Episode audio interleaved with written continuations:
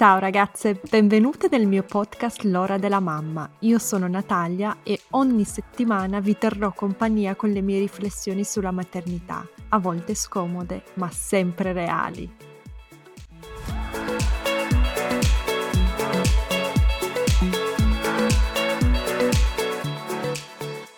Ragazze, prima di iniziare la puntata volevo annunciarvi una cosa bellissima. Questa puntata ha uno sponsor. Finalmente collaboro con una persona che mi aiuta a sostenere i costi di produzione dei miei podcast. Si tratta di una mamma, di un'imprenditrice e di una fan di questo podcast, proprio così. Sara è diventata mamma in pandemia e l'ho accompagnata con le mie puntate nel suo percorso di mammificazione e adesso è lei che mi accompagna sponsorizzando il podcast. Double B, che è l'azienda di Sara, realizza cosmetici usando solo ingredienti naturali, vegan e cruelty free. Produce prodotti per le donne, ma anche una linea baby per i bambini. Se acquistate i suoi prodotti con il codice Natalia, vi dà il diritto al 15% di sconto conto. Vi lascio tutti i link nella descrizione di questo podcast, andate a dare un'occhiata al suo sito. Ciao ragazze, oggi ho con me Alessia Romanazzi, psicologa e psicoterapeuta. Alessia ha anche scritto il libro Che nervi che ansia, come trasformare i sintomi in validi alleati. Ciao Alessia. Ciao, grazie intanto. Io e te abbiamo già una puntata insieme, è passato più di un anno e abbiamo Sì. parlato della coppia dopo i figli. Ragazze, vi linko nella vero. descrizione di questo podcast la nostra prima puntata con Alessia.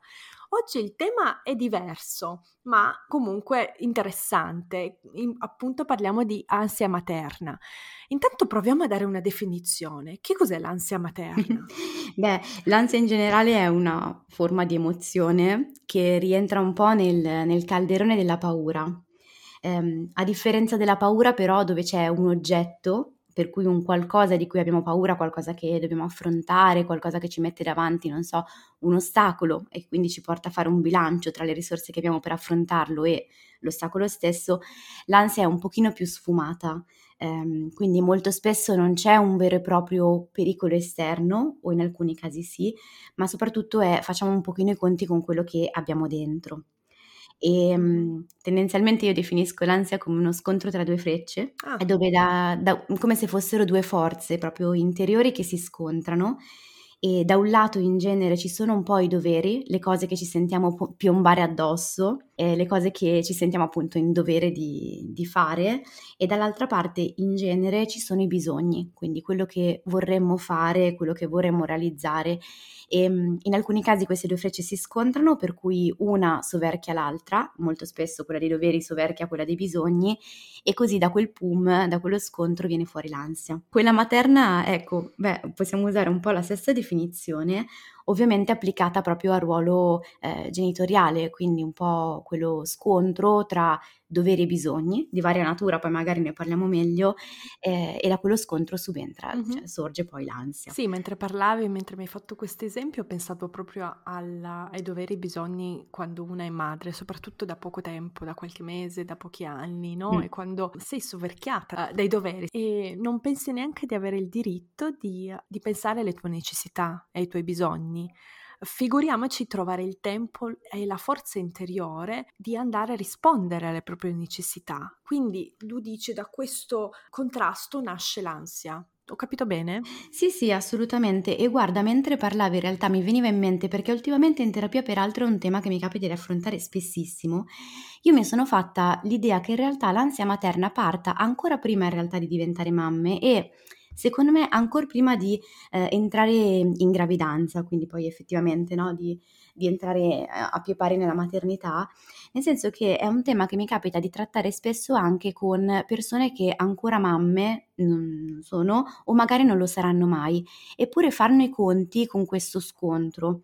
Eh, ovviamente in termini diversi, probabilmente quello di cui parleremo oggi poi è, è altro, però Mm. secondo me vale la pena anche lì posarci un pensiero perché molte si sentono poi molto in ansia no?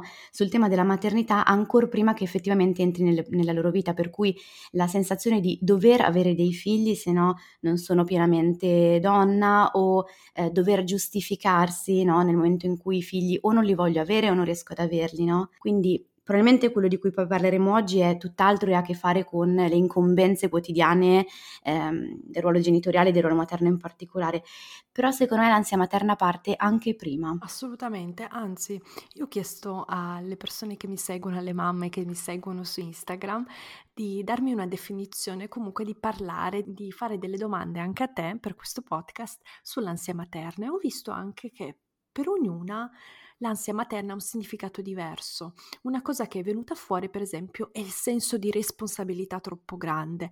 Ed ecco, questo senso di responsabilità troppo grande, quest'ansia di, di sbagliare tutto, in realtà è comune anche alle persone che di figli non ne hanno, soprattutto le donne. Io mm, parlo spesso con le donne che non vogliono avere figli proprio per questo motivo. Cioè, la prima motivazione che mi danno, comunque che danno in generale è c'è troppa responsabilità dietro, io non voglio dover essere responsabile della crescita di, un, di un'altra persona, dei traumi di un'altra persona. Interessante che, che poi Beh. andiamo a sottolineare i traumi, no? non le cose positive, ma le cose negative che per forza ci sembra nella nostra testa ci saranno.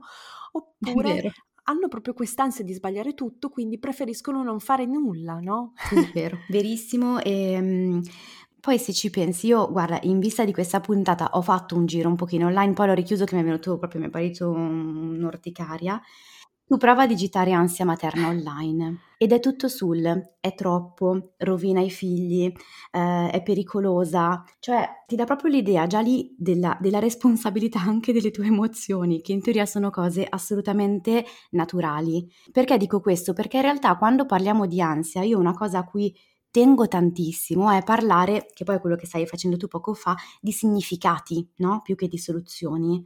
Se no sembra subito che sia qualcosa da, eh, da risolvere, qualcosa di come dicevi, sbagliato e c'è sempre qualcosa che sbagliamo, come la facciamo e facciamo sbagliamo, no? Per cui anche qui, che sia per l'ansia o che sia per tutta una serie di altre emozioni che proviamo all'interno della maternità, ma in realtà vale anche altrove, cioè, prima di andare lì a dire ah, sono sbagliate, ah, sono pericolose, ah, troviamo una soluzione e combattiamole, proviamo a dare un significato, perché nella maggior parte dei casi quell'ansia lì ha, ha un suo significato, appunto, un suo senso. Per me, per esempio, quando ho pensato a questa puntata e poi ho deciso di invitarti perché sei Oddio, posso dire regina dell'ansia, ma sembra una cosa brutta. No, non voglio, non voglio. Sai che ho una maglietta con su scritto ansia lover comunque. Ecco, ecco sei un'ansia lover. meglio, meglio, molto meglio. Eh, io in realtà ho pensato a un'ansia molto, molto più tangibile, che è l'ansia per l'incolumità fisica di mia figlia. Eh sì, ci sta. Una cosa che io provo da quando lei è nata per le malattie, che per fortuna, come ti dicevo prima di iniziare la puntata, non voglio tirarmela, cioè nel senso non voglio tirarmi la sfiga, però uh, mia figlia ha 5 anni, ecco, le malattie per fortuna non me le porta a casa. Io sono io quella sempre malata, come sentite dalla mia voce, ma lei, lei per mia grandissima fortuna no, ma proprio ho sempre paura e lei non è una bambina spericolata, anzi, ha sempre, da quando è piccolissima, è sempre stata molto cauta, cioè nel senso mio marito dice dai andiamo su con la bici di là, di qua, il casco, eh? eh e lui, sì. lei lo guarda e fa no, io non voglio, no? Ma faceva così già da piccolina. E quindi uh, non avrei neanche motivo di avere quest'ansia, che non credo che sia patologica o esagerata, ma comunque mi, mi crea un po' di... mi guardo da mm. fuori e dico ma perché? Ma perché ogni volta che tua figlia esce con, per esempio, mia sorella, oppure anche con mio marito forse di meno perché è come se gli, gli, spostassi la responsabilità, ok? Cioè come se dicessi ok, adesso sei tu con lei, non ci sono io, sei un altro genitore okay. in teoria riesco a far tacere la mia ansia, ma con le altre persone no, anche con l'asilo riesco a farla tacere, infatti non ho l'ansia quando lei è al, all'asilo, ma con le persone esterne, anche parenti, oddio, l'ha portata al parco che è la cosa più innocua del mondo, no? Io già mi immagino, oddio, ci sono le macchine, oddio, è in bici, che tra l'altro mia figlia è salita sulla bici da quando aveva un anno e mezzo, quindi sono tre anni e mezzo sulla bici tutti i giorni, non è proprio è, è, molto brava sulla bici, capisci quello che intendo? Non, sì, sì, eh, assolutamente. Cioè, non ha proprio motivo, non avrei motivo, eppure ho proprio quest'ansia di l'incolumità fisica. E mi ricordo quando è andata al museo con mia sorella, hanno preso la metro Mia sorella è una persona adulta, è molto attenta anche al che io le ho detto no, uh, attenta alle scale del museo, mi raccomando, dai sempre la mano alla zia perché prendi la metro, cioè ho iniziato a farle tipo 10 minuti di mamma, di, di mamma ansia, dice, mia sorella mi guardava e diceva ma ce la puoi fare, no?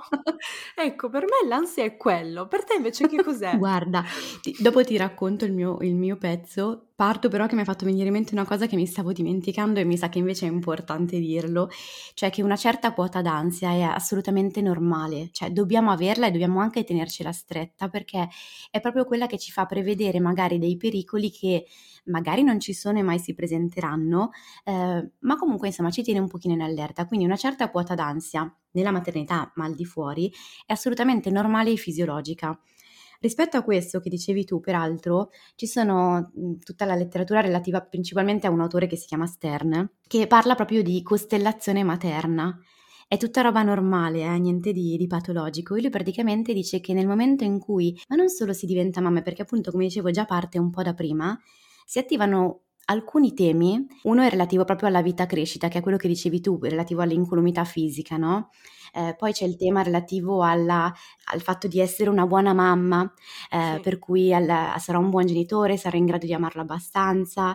Eh, c'è quello relativo poi al, a tutta la parte del, del, supporto sociale, insomma, se avrò le adeguate risorse intorno per prendermi cura di mio figlio, insomma, sono alcune preoccupazioni che sono assolutamente naturali e che si attivano nel momento in cui si diventa genitore e si muovono nel corso del tempo, cioè eh, dalla gravidanza, in particolare dal quarto mese in avanti, si modificano insieme a noi e insieme al bambino o alla bambina, insomma.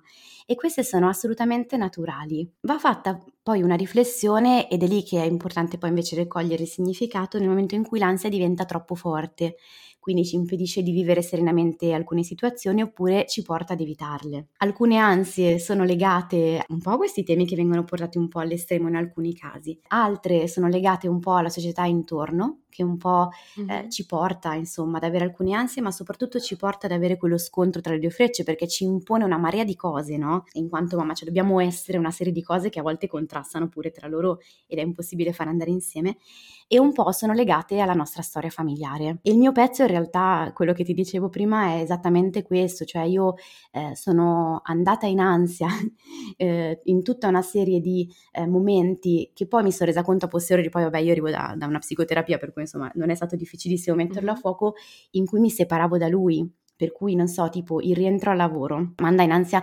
moltissime mamme però anche lì andiamo a guardare che significato ha, perché ad esempio per alcune mamme può avere un significato più sociale, perché le brave mamme lavorano ma non lavorano troppo, dai, se no insomma togli tempo a tuo figlio, o può avere un significato mm. più personale, ad esempio nel mio caso era decisamente così, eh, perché nella nostra storia c'è tutto un tema relativo alle eh, separazioni, magari alle morti anche, eh, ma più in generale in realtà il tema della separazione che non abbiamo magari bene lavora- elaborato o che in alcuni casi ci dà un po' fastidio. Sì, tra l'altro stavo pensando che io per esempio quest'ansia non l'ho provata per niente, eh, anzi vedi. ho passato un anno intero molto molto intenso con mia figlia perché ero molto spesso da sola, e il suo primo anno di vita e mi ricordo mm-hmm. che eh, quando è arrivato il momento di portarla al nido per me è stata una liberazione, ma nel senso io provavo l'ansia Eh sì. dell'idea che non ci accettassero. Non so se hai capito cosa intendo. Assolutamente, la puntata ti dico anche un Provavo pezzo, sì, sì. l'ansia all'idea che non avrei avuto neanche quelle quattro ore al giorno per cinque volte a settimana uh, per me, per rispondere ai miei bisogni, alle mie necessità che ho messo da parte per un anno intero, no? Quindi Eh in sì. settimana mi ricordo che ogni volta che mi mandavano un'email dall'asilo, io avevo tipo, sudavo, mi sudavano le mani prima di aprirla perché ho detto no, adesso ci sarà qualcosa, chiuderanno, capito? Sì, assolutamente capisco. Quindi è diversa per ognuno di noi. Io, per esempio, non riesco, cioè non ho provato questa cosa del distacco. E infatti devo fare un lavoro di proiezione, cioè di empatia, quando me lo raccontano le mamme, perché so che succede a tantissime, no? Della, la paura del distacco, Sì. l'ansia che provano, perché sulla mia pelle ho, ho provato proprio il contrario. Ecco.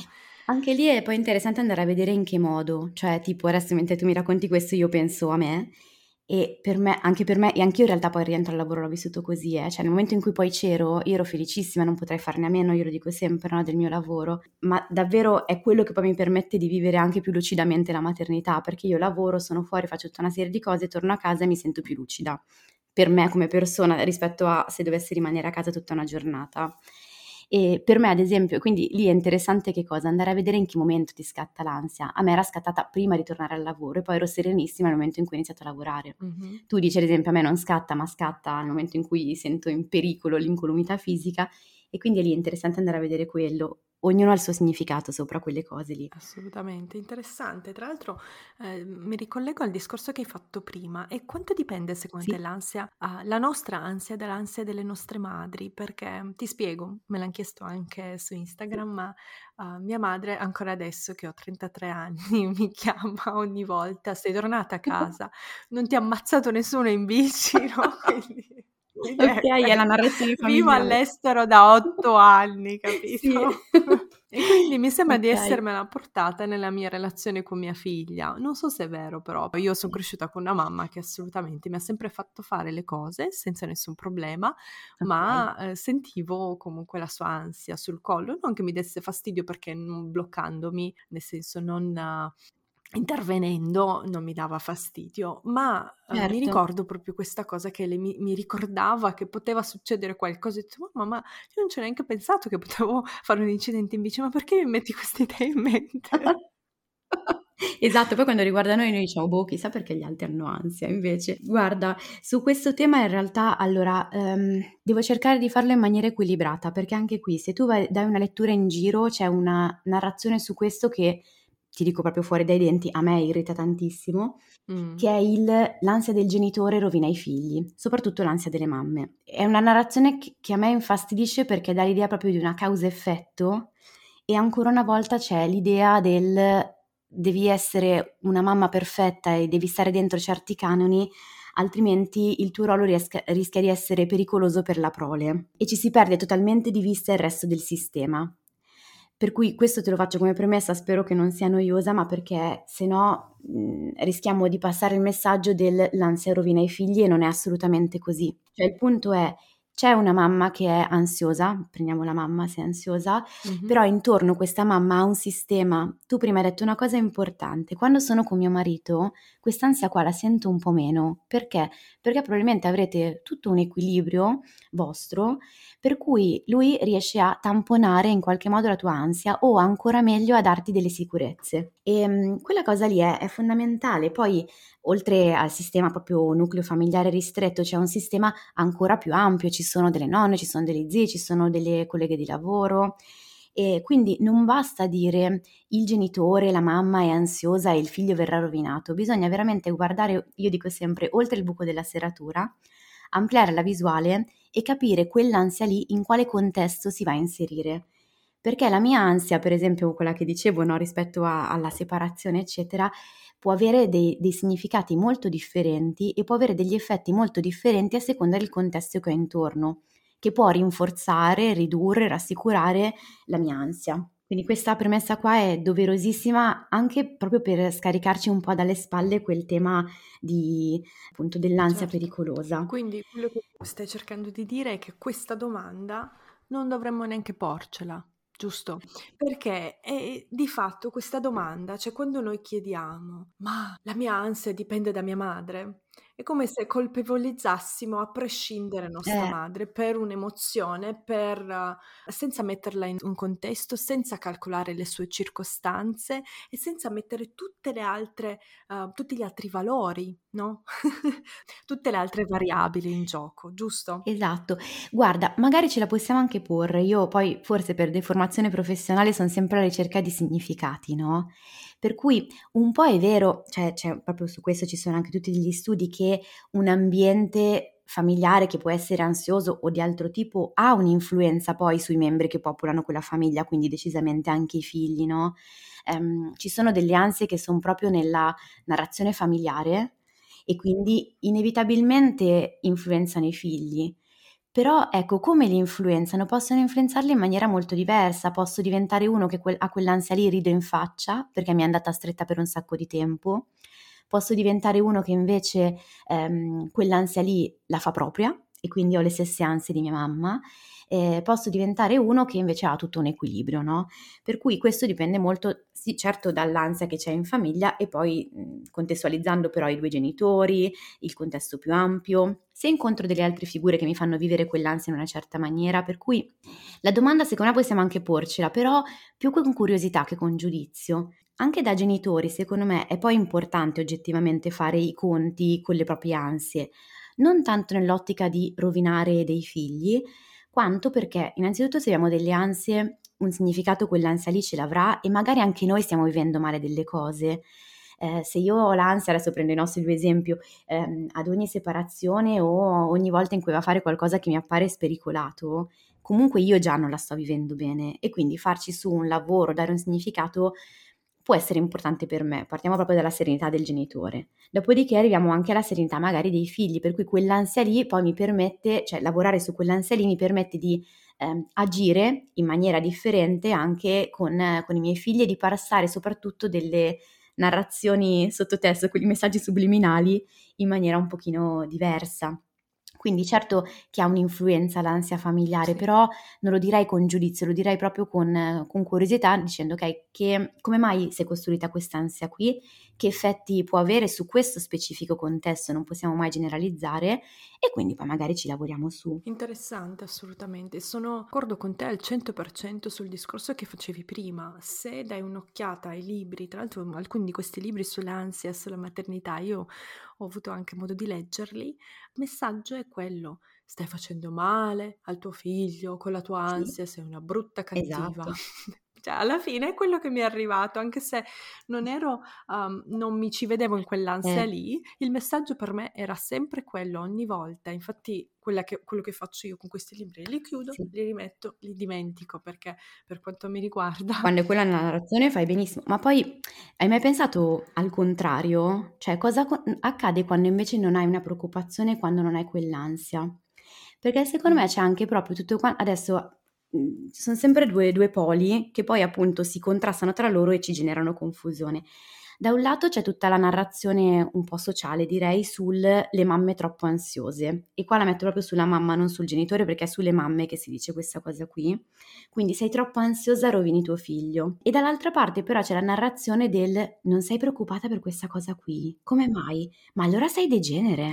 Cioè, comunque, dove ti volti, ti volti, c'è un mother shaming praticamente. Quindi, mh, mhmm, ecco, ci sono tutta una serie di stereotipi su come deve essere il, il ruolo materno io poi l'aprirei una parentesi anche sul ruolo paterno, che anche lì ce ne sono una serie di stereotipi che poi influenzano proprio la, la genitorialità di entrambi, però tutta una serie di stereotipi per cui se sei troppo ansiosa e non va bene, e se sei poco ansiosa comunque non va bene perché sei un po' degenere, e allora che cosa devo essere? Eh, esatto, assolutamente. Per esempio io non sono, sono ansiosa per l'incolumità fisica di mia figlia, ma non sono ansiosa per come è vestita, per esempio. Um, ecco, ho guardato vedi. le foto dell'asilo dell'altro giorno e c'erano tutti i bambini, bambini, della sua classe che camminavano e lei era l'unica senza cappello, no? E già mi sono okay. sentite le voci dentro. Io il cappello gliel'ho dato nella borsa, eccomi che mi giustifico, mi senti? esatto. Come se fosse una catastrofe se il cappello non gliel'ho messo in Io l'ho fatto, esatto. eh, giuro che l'ho fatto. E lei non l'ha messo perché lei è come suo padre, grazie a Dio non è come me, non è freddolosa, ma lei ecco. preferisce, io le chiedo al mattino quale giacca preferisce, ha una giacca così per settembre-ottobre, una giacca invernale e lei vuole la giacca per settembre-ottobre, che, che, le devo dire? E dico di mettersi il cappello e lei mi dice no, la sciarpa non ne parliamo neanche, è una bambina eh, sì. che non sente troppo il freddo. Ecco lì già mi sono sentita tante volte anche al parco giochi, e eh, vabbè ma coprila sta bambina, eh, ma si ammala, e dico ma c'ha 5 anni, non mi ricordo l'ultima volta che si è ammalata, lo saprò io, no? Ma perché, perché mi fai sentire, voi, provi perché in realtà queste persone non mi fanno sentire, lì sono abbastanza esatto. forte devo dire, uh, uh, e sicura di me, ma eh, perché provi a farmi sentire uh, sbagliata no, nelle mie scelte quando non sai nulla della mia situazione no? e non sai del bene per mia figlia, perché lei sarebbe frustrata se le mettessi quel cappello con la forza sulla testa e mm, sarebbe arrabbiata e magari, che ne so, suderebbe, che ne so, non lo so, adesso non me le voglio inventare, ma hai capito il senso, no? Certo, assolutamente, è proprio, è proprio così, cioè, e questo secondo me poi hai toccato un punto secondo me importante, cioè ti sei risolta, magari non è, non è mai stata una tua preoccupazione, ma su quel punto lì, no, del coprirla troppo, coprirla troppo poco, eccetera, probabilmente hai strutturato tutta una tua sicurezza che quindi ti permette poi di guardare quella famosa freccia del dovere che arriva però dall'esterno dicendo guarda non è proprio una mia freccia, ciao. No? Quindi in questo senso forse è utile interrogarsi rispetto alle nostre ansie, capire un attimino che origine hanno, quando non l'abbiamo, ma possiamo farci anche lì una riflessione, no? capire se ha senso che non ci siano, se invece possa essere più importante avere una preoccupazione. Ma nel momento in cui noi abbiamo fatto un lavoro su mm-hmm. di noi, sulla nostra ansia, sulle nostre preoccupazioni o sulle non preoccupazioni, poi l'esterno ci può magari infastidire, questo sì, però difficilmente poi ci sconquassa troppo. E qui apro la famosa parentesi anche un po' paterna su questo, L- mi permetto di aprirla perché in realtà io sono dell'idea che eh, potremmo raggiungere veramente una parità, anche un pochino più di tranquillità da questo punto di vista quando avremo lavorato su entrambi gli stereotipi, sia quelli materni sia quelli paterni. Mm, te la spiego meglio facendoti un esempio che guarda è capitato proprio a me qualche settimana fa eh, rido perché ho, eh, io ho un bimbo di poco più di due anni, l'ho mandato a scuola senza pannolino, non perché l'abbia tolto, perché me lo sono dimenticato. A me non è partita particolare ansia su questo, sul fatto del, del degenere, un po' come te raccontavi prima del mm-hmm. cappello, no? Perché, boh, vabbè, può capitare, nel senso, va bene. Mi è partita più l'ansia del, oh mio Dio, significa che sono troppo in sovraccarico, adesso rischio anche di dimenticarmelo in macchina. C'è più una narrazione mia nella testa sul quanto avessi la testa piena in quel momento. Ma il punto non è tanto qua, cioè vabbè, questo è un po' un'analisi su di me, sulla mia ansia in quel momento, ma eh, il punto poi è su come è stata presa, no? Questa cosa, cioè sì. in buonissima fede in realtà, senza troppo giudizio, però quando poi eh, ci hanno chiamato da scuola perché insomma si era sporcato ovviamente tutto, la cosa è stata, ah ma te la sei dimenticato tu? Pensavo fosse stato il papà. Lo sapevo, lo sapevo Vero? che non ancora pensato, un esatto. classico, esatto. classico, l'ha vestito il papà, l'ha vestito esatto. il papà e il papà si sa non c'hanno un cervello. Esatto, e quindi su questo io, cioè vabbè non, non mi è venuta ansia appunto su questo perché sono abbastanza tranquilla, possiamo dimenticarci le cose, pace, no? Però ecco, io poi con mio marito dicevo, vedi però, cioè che carico, perché se io fossi stata un'altra mamma magari mi sarei sentita molto sbagliata e lui invece mi ha fatto notare poi dal suo punto di vista che la narrazione su di lui era invece sul vabbè ma è normale che tu te lo dimentichi perché i papà è naturale che siano un po', passamela, un po' buoni a nulla, no? Su queste cose qui. E lui, anche lui era un po' irritato, no? Da questo, da questo modo, insomma, di, di, pensare sui papà. Ed in effetti io poi ci ho fatto un po' una riflessione anche sulle mamme che io incontro anche qui in terapia o sui papà, sulle coppie che incontro. Ed effettivamente se io cresco da, da uomo in questo caso qua, no? Con l'idea che certe cose non mi appartengono, che tanto non sei in grado di farle, ma lascia perdere, cioè come una donna tipo, non so, a parcheggiare, lascia perdere, che tanto si sa che le donne non sanno fare i parcheggi, no? Padre, lascia perdere a vestirlo la mattina, che tanto non sei in grado. Comunque questa roba mi diventa insita dentro, per cui non è detto, ma in alcuni casi tendo proprio a mm, stare un passo indietro perché non sono mica sicura di starci dentro quel ruolo lì. Quindi non so se arriva il messaggio, però secondo me il pezzo sulla parità è proprio lavorando poi su entrambe, eh, entrambi gli stereotipi, entrambe le ansie o non ansie, ecco. Assolutamente, sono d'accordo con te, anzi mi ricollego a un, a un libro che ho letto recentemente che parlava, uh, in realtà sembrerebbe non c'entra nulla, ma c'entra, adesso vi spiego, parlava di come diventare un'esperta nel tuo campo. Ok. okay. come si diventa un'esperta nel tuo campo? E c'erano quattro step che probabilmente non mi ricorderò, ma provo a dirvi l'idea. E comunque che ci sarà, non, non, non, contano le ore che hai passato a fare quella cosa lì. Quindi mettiamoci, facciamo l'esempio sui papà, non contano le ore che hai passato a fare papà, ma conta anche per esempio il feedback che hai ricevuto. E se il feedback che tu ricevi Mm-mm. è sempre, e eh vabbè, ma per te sai, lo standard è bassissimo, da 1 a 10, lo standard è a 3, arrivi a 3, bravo, una medaglia. Quindi il feedback sei cons- costantemente quello, un po' come il feedback per una donna che parcheggia. È parcheggiato eh, prendendo esatto. due parcheggi e rubando il parcheggio di qualcuno al supermercato e vabbè, brava, perché lo standard per te è una cosa talmente bassa e facile che tanto il feedback è quello, brava. Quindi se esatto. tu ricevi costantemente questo feedback, non puoi neanche come esperta, quel, quel libro parlava di essere esperta nel tuo campo, ok? okay. non puoi neanche migliorare se lo standard è così basso. È la stessa cosa con i papà, tu riesci a migliorare se il feedback che ricevi è corretto, è giusto, è adeguato, non è cioè, questi feedback che diamo, questi standard così bassi che diamo ai papà, non, sono nonsense, cioè non hanno un senso di esistere perché fanno male a tutti, sì. fanno male ai bambini, fanno male alla coppia, fanno male ai papà e non gli permettono di migliorare. No? Esatto, esatto guarda, sono, sono, d'accordissimo. È proprio la questione, cioè tutto poi il filone sulla motivazione, no? Se io penso di poter puntare a tre, come dicevi tu, ma non mi spingerò quasi mai oltre, magari qualcuno di noi lo fa, ma non tutti, no? E per cui si crea quasi naturalmente direi eh, una, uno squilibrio proprio anche nelle coppie di, eh, di, genitori perché si pensa che uno dei due abbia naturalmente il sovraccarico anche mentale perché è anche un po' nella tua natura no? che tu ti sappia occupare di tutte queste cose che non sbagli che tu sappia fare le trecce vestirle in un certo modo eccetera mentre nella natura più paterna c'è altro e ci dispiace a questo non, non puoi puntare eh, però nel momento in cui c'è da aggiustare, che so, la bicicletta che si è rotta, allora lì poi le parti si invertono. Allora tu papà devi essere in grado, se non sei in grado, shame, eh, se invece eh, tu mamma non sei in grado, vabbè, è normale perché insomma esatto. sei donna. Esatto, assolutamente. Questo secondo me è un discorso veramente importante, anzi una mm. delle persone, una delle mamme della, della mia community mi ha chiesto anche se esiste l'ansia paterna e perché le mamme non sì. riescano a comunicarla, cioè non riescono a comunicare ai propri partner o a chi le circonda l'ansia materna. Come si fa a parlarne con un partner che non la sente oppure la sente? Cioè qual è secondo te la cosa qui? Eh, c'è un bellissimo lavoro secondo me proprio lì da fare. A me piace poi infatti lavorare con entrambi i genitori in questi casi qua, quando è possibile, perché il punto è proprio comunicare il proprio punto di vista e anche se l'altro non la sente, è un po' quello che tu dicevi prima, devo fare uno sforzo di empatia. E allora non so, riportando degli esempi che l'altro possa capire e far sì che l'altro faccia anche un po' un atto di fiducia, cioè tu quella cosa lì non l'hai mai provata, ma te lo sto dicendo, la sento, per favore credimi e riconoscimi, legittimami le mie ansie.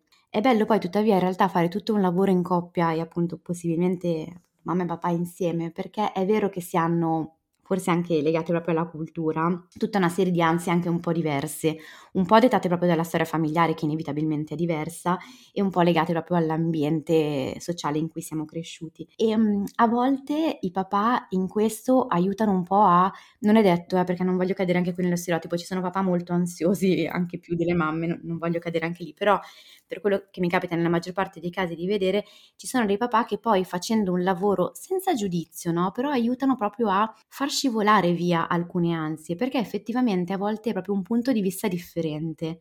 Cioè, boh, se il pannolino è messo così, se la treccia è storta o non lo so, la mamma dà un carico su quella cosa che molto spesso il papà non dà non è detto, eh, dipende sempre dalle, dalle, coppie, quindi è proprio è interessante aiutarsi da quel punto di vista lì per um, mm. dare il giusto peso. Allora, magari papà iniziano in questo caso a riconoscere preoccupazioni a cui non avevano mai dovuto far caso prima, perché non gli è stato insegnato, perché nella cultura di riferimento quell'ansia lì non è tipica, diciamo così, eh, dei papà. E le mamme hanno la possibilità invece di sgravarsi un pochino dal carico, ci si fa sopra un lavoro. È un tema super complesso e che tra l'altro io vedo spessissimo, che è anche un po' il tema del riconoscimento. Ehm, e qui introduco un pezzo che è relativo proprio ai significati dell'ansia, cioè tantissime mamme, devo dire, qua è sempre proprio figura femminile, mi raccontano, arrivano da me perché magari hanno ansia molto forte, addirittura degli attacchi di panico, e poi in realtà quello che scopriamo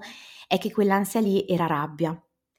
Cioè era una fortissima rabbia che non trovando riconoscimento nell'altro, non sentendosi legittimata, insomma, eh, poi non trova altra voce per essere espressa quella rabbia lì se non attraverso l'ansia. Mm-hmm.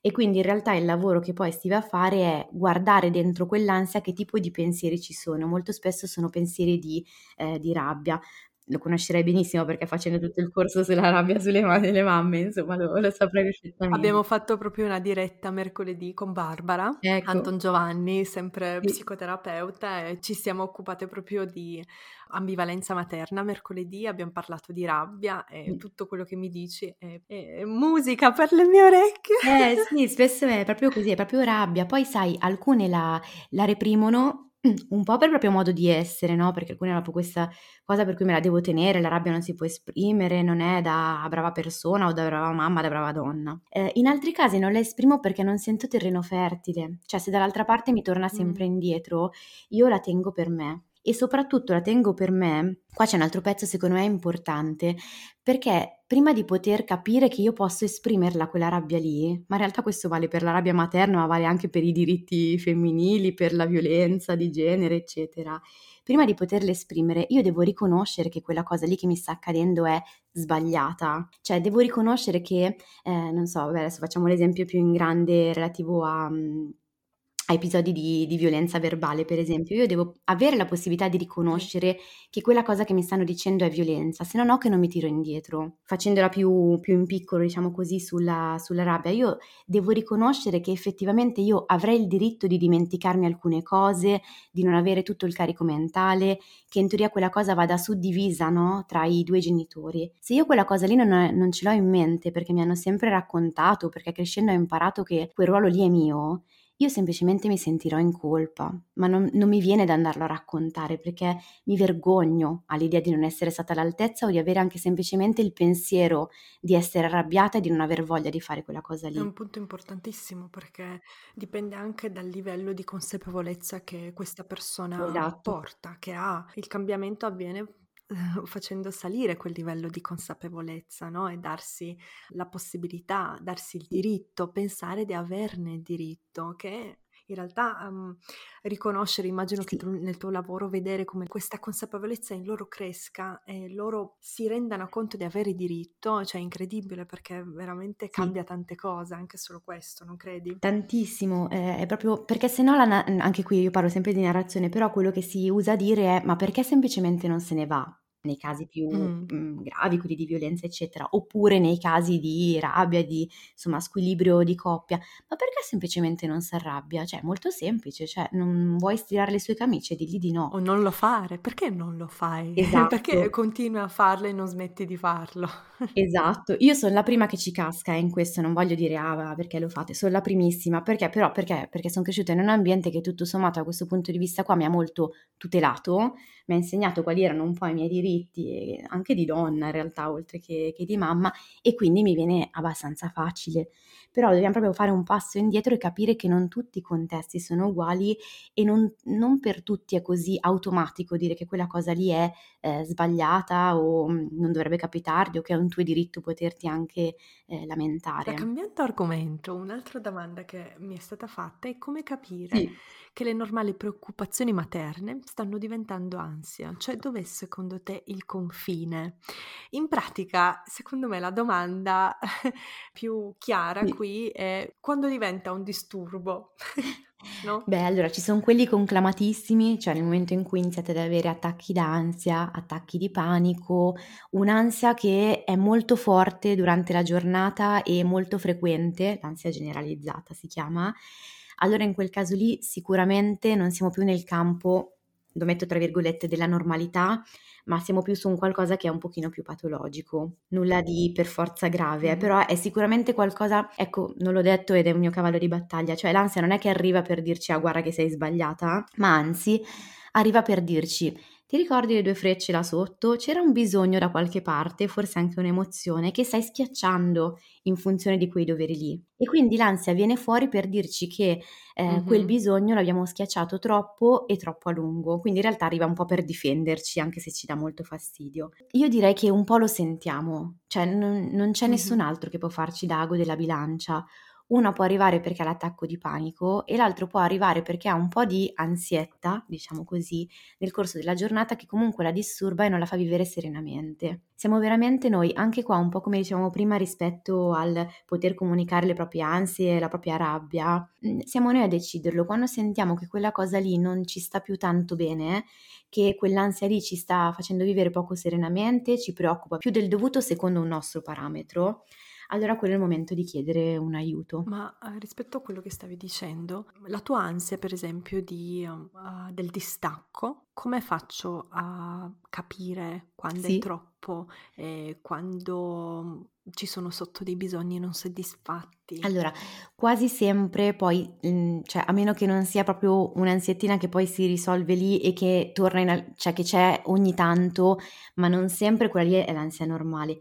Ma se sempre, e proprio da da iniziare a a segnarsela quasi su un quaderno, no, cioè quando sempre quando c'è il distacco, sempre quando fa cose pericolose, sempre quando, non lo so, va a giocare a casa degli amici, allora lì probabilmente si sta attivando un qualcosa che è un bisogno più nostro. Poi ovviamente nel momento in cui ci fa vivere le cose decisamente poco serenamente, cioè che sto magari non so, in ansia tutto il tempo o quell'ansia lì mi porta a fare dei, dei pensieri molto brutti, molto gravosi o nel momento in cui, eh, non so, mi impedisce a me o a, ai figli in questo caso di fare alcune cose, allora quella è un po' troppo. Però in generale senza per forza arrivare al troppo, nel momento in cui c'è un'ansia che ma poi lo sentiamo perché se stiamo ad ascoltarla e proprio anche provando a descriverla ad alta voce, quando è, en- rientra nella normalità parliamo di preoccupazione. Quello che dicevi prima, no? Metto il cappello nella borsa, poi che lei lo usi o non lo usi, pace, no?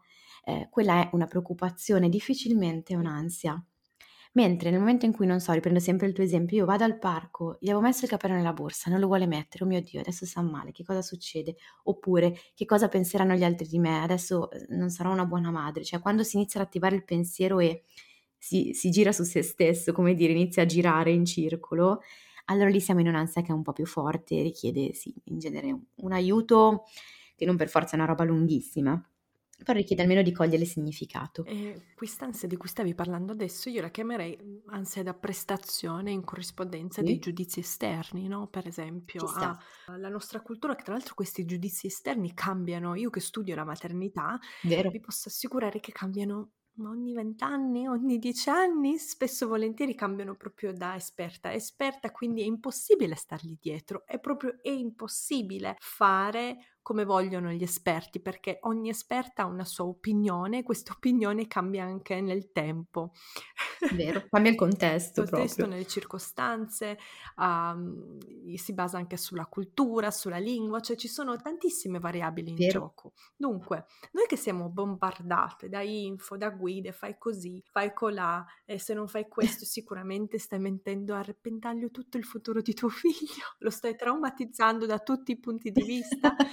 Cioè, quest'ansia da prestazione, in che misura l'ansia materna dipende dal, da questo bombardamento continuo? C'è sicuramente quel pezzo, poi qua si intrecciano davvero la, la storia familiare, come io sono cresciuta e perché molto spesso quell'ansia lì materna poi spesso si incontra con anzi la prestazione anche altrove, no? quindi sul dover essere anche in altri ambiti oltre a quello materno. Mm-hmm. Quindi la, la, storia familiare, il modo in cui sono cresciuta, quanto ho sentito di dover essere si intreccia costantemente no? con quelle che sono le, le, pressioni sociali. Io in linea di massima come, come bussola dico che tutte tutte le cose che ci dicono, tutte le narrazioni sul sempre, sicuramente rovinerai, tutte quelle che hanno una causa-effetto così molto semplicistica, cioè tu mamma hai l'ansia uguale figlio traumatizzato, sono sbagliate. Cioè, proprio quelle possiamo proprio, lo so che poi è difficile, adesso io la faccio molto semplice, però eh, quelle possono essere davvero cestinate, ma perché nessuno studio ben fatto, per quanto poi cambiano negli anni, ma gli studi ben fatti sono tutti multifattoriali. È il contesto di cui parlavo prima, no? Per cui, boh, ma sulla base di cosa, no? Sono una brava mamma se faccio quella cosa lì eh, o se non la faccio? Cioè, come fa a definire un articolo di giornale che non mi conosce? Soprattutto, come dici tu, eh, guardando i dati e vedendo che le variabili in gioco nelle scienze umane sono infinite. infinite. Sì. Quando parliamo di figli, di famiglie, di circostanze diverse, di crescita, di tanti anni, perché parliamo di infanzie, cioè l'infanzia è lunga, l'adolescenza l'adolescenza è lunga, la vita è lunga, non parliamo di ah, quel mese, ok, mettiamo la videocamera, vediamo un po' i dati quali sono. No, è impossibile, cioè spesso volentieri è davvero difficile no, sì, avere questa causa effetto. Assolutamente, quindi tutti quelli che cercano di darci risposte per di più senza conoscerci tendenzialmente stanno facendo un cattivo lavoro e quindi stanno sbagliando. Io invito sempre in realtà a porsi delle domande. Quindi non so, quest'ansia qua quando è cominciata? Perché, sai, l'ansia materna poi si colloca anche nel fatto che nel momento in cui si diventa genitori si fa, si fa un po' un bilancio, si fa un conto del figlio che siamo stati, dei genitori che abbiamo avuto, eh, si fa in, quindi conto con tutta una serie di, eh, di variabili anche qui e di, di identità, no? Quindi quando, quando, è partita, che pensieri mi capita di fare più frequentemente? Cioè in quali momenti mi sembra di andare più in ansia e in quali invece mi sento più tranquillo? In questo senso può anche essere utile in realtà se abbiamo delle persone equilibrate intorno da questo punto di vista, anche confrontarsi. Non so se vivo proprio in una bolla, però ho l'impressione che man mano su questo anche ehm, le mamme, proprio anche i gruppi di mamme man mano siano un pochino più eh, attente, no? Mm, a giudicare un pochino meno e a comprendere un pochino di più gli errori, anzi a sentirsi sollevate. Quindi in alcuni gruppi di mamme, se sono quelli che lo consentono, non sono quelli che vanno sulla prestazione di chi eh, l'ha fatta meglio, anche lì provare a, a confrontarsi, no? Perché non necessariamente poi la mia ansia è sbagliata se sono l'unica ad averla, però è molto probabile che se quell'ansia lì l'abbiamo tutti, magari ci racconta più di un qualcosa che sta accadendo in quel periodo sociale o di un qualcosa che magari è assolutamente naturale. Se quell'ansia lì l'abbiamo in pochi e soprattutto è principalmente mia, è possibile, non è detto, ma è possibile che uh-huh. ricalchi più invece una mia dinamica, una mia storia familiare. Quindi questo, proprio porsi delle domande. Um, e anche sui bimbi, io spero davvero che questo che sto per dire possa un attimino rasserenare, cioè mhmm, è veramente difficile traumatizzare i bambini eh, e le persone, cioè bisogna veramente impegnarsi e fare cose grosse perché difficilmente la singola azione va a traumatizzare una persona, almeno che proprio non si tratti di violenze, cose grosse appunto, ma sono le azioni ripetute nel tempo su cui magari non ci siamo troppo fermati a riflettere, ma soprattutto che non sono state riparate. Per cui non è lo sbotto di rabbia una volta, non è il fatto di essere usciti a cena, che anzi sponsorizzo costantemente, ehm, non è il fatto boh, di essersi dimenticati di mettere il pannolino, riprendo il mio, ma è sempre come uno ripariamo quella cosa lì, in quale contesto la inseriamo, se il bimbo o la bimba sono abbastanza grandi possiamo anche parlarne. Quindi traumi nel momento in cui poi andiamo a riparare e a lavorarci anche su, tra virgolette, l'errore che, che è stato fatto, difficile farne. Più probabilmente quello che facciamo andando a riparare il nostro errore è insegnare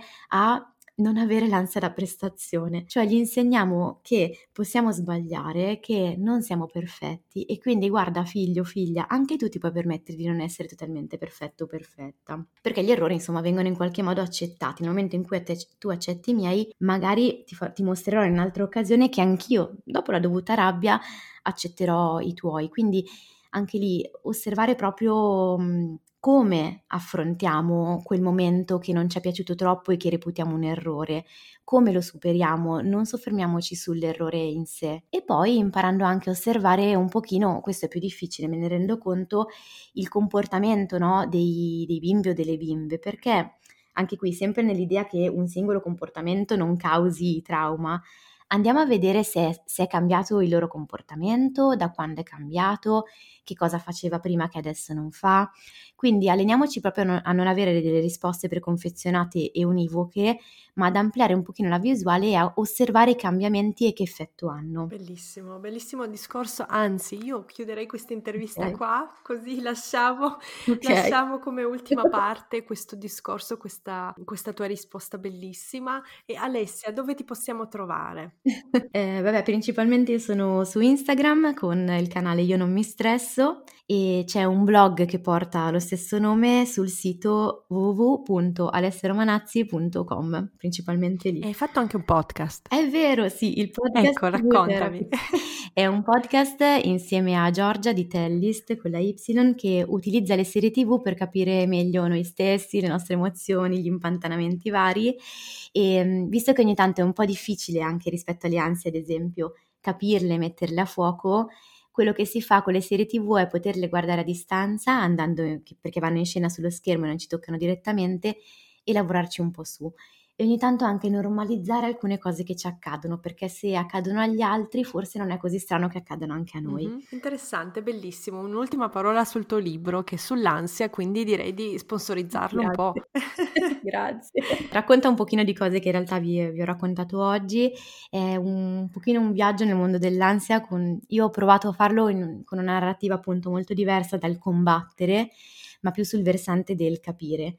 Quindi c'è tutta una prima parte che mette un po' a fuoco i vari motivi per cui ci arriva l'ansia, eh, la rabbia, il senso di inadeguatezza, la famosa sindrome dell'impostore, insomma, le ho passate un po' in rassegna e poi arriva un po' a raccontare l'ansia come funziona, quindi eh, rispondendo anche un pochino alla domanda quando l'ansia diventa un problema e quando invece è normale e racconta un po' poi come funzionano in particolar modo gli attacchi d'ansia e gli attacchi di panico, quindi un po' che cosa fare sia nell'immediato sia nel lungo termine per uscire dal tunnel perché si può guarire. Bellissimo, grazie, grazie Alessia. Grazie a te. A presto. Grazie, a presto. Prima di finire vorrei ringraziare ancora una volta Sara di Double B che è lo sponsor di questa puntata e la rende possibile. Per ringraziarla iscrivetevi alla sua newsletter. Io sono iscritta da quasi un anno, ho imparato moltissime cose sulla cura del corpo e acquistate i suoi prodotti con il mio codice Natalia che vi dà il diritto al 15% di sconto. Tutti i dettagli sono nella descrizione di questo podcast. Grazie a chiunque vorrà farmi questo grande favore. Wow, siete arrivate fin qui! Spero che questa puntata vi sia piaciuta e aspetto i vostri feedback. Potete scrivermi su Instagram o mandarmi un'email, tutte le info sono nella descrizione. Non vedo l'ora di sentire cosa ne pensate. Ricordatevi di schiacciare il tasto segui in modo da non perdervi le puntate future. A presto e grazie!